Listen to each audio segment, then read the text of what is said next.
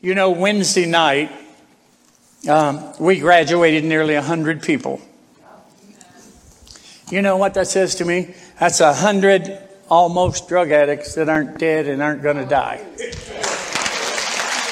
I hear people saying all the time, well, you know, we just have no remedy for this heroin epidemic that's uh, that's taking place in our country. But that's not so.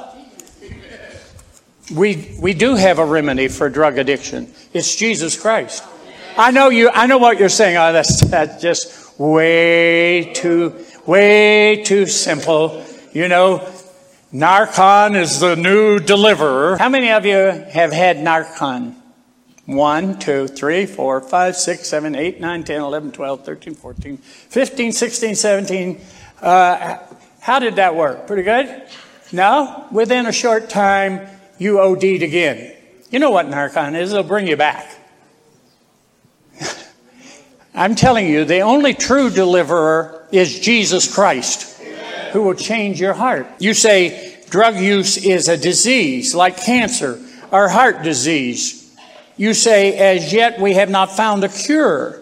But I would say to you, you're wrong. There is a cure, and Grace Centers of Hope and Grace Gospel Fellowship and fifty-two houses and people getting married and their children coming to know Christ and following their Lord in baptism, putting families back together through the gospel of Jesus Christ is the answer.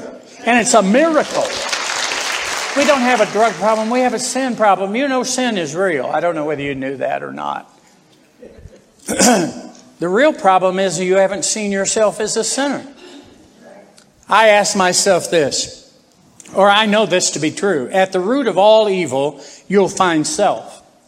When you get to the end of the road, you'll find the enemy is enemy. You'd be surprised the ridiculous stories I've heard in thirty-five, forty years here at Grace Centers. I had a guy steal our van. He stole one of our vans.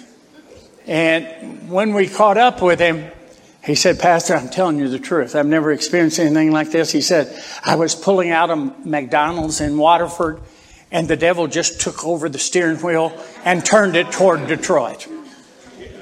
And I went and used for seven days. The devil didn't make you do that. You did that. You know why? Because you're self-centered. God has to kill your self-centeredness. You're all about self. Really, the cure is the opposite of self-centeredness. It's other-centeredness. But it takes a miracle transplant to cause you to be other-centered. You have to have a new heart.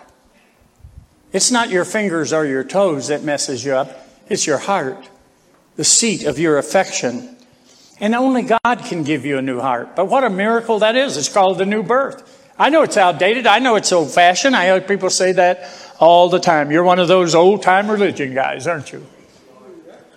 Basically, yes. But not religion. I'm a Christian. I hate religion. I really do. Let me ask you a few questions here. Why would I beat and abuse the woman I say I love? You got a good answer for that?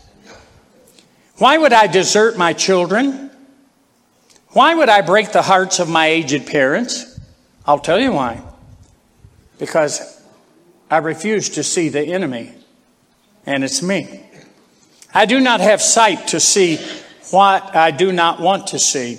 Seeing the enemy and recognizing the enemy, that he's in me. This morning, I hope you come face to face with the enemy. That you realize there is a God and he opens your eyes. And I'm telling you, Narcan is not the Savior. Jesus Christ is. And I, I would call upon you today, right now, to look at your past. Up to... Up to right now, just take a good look at it. See how self-oriented it is.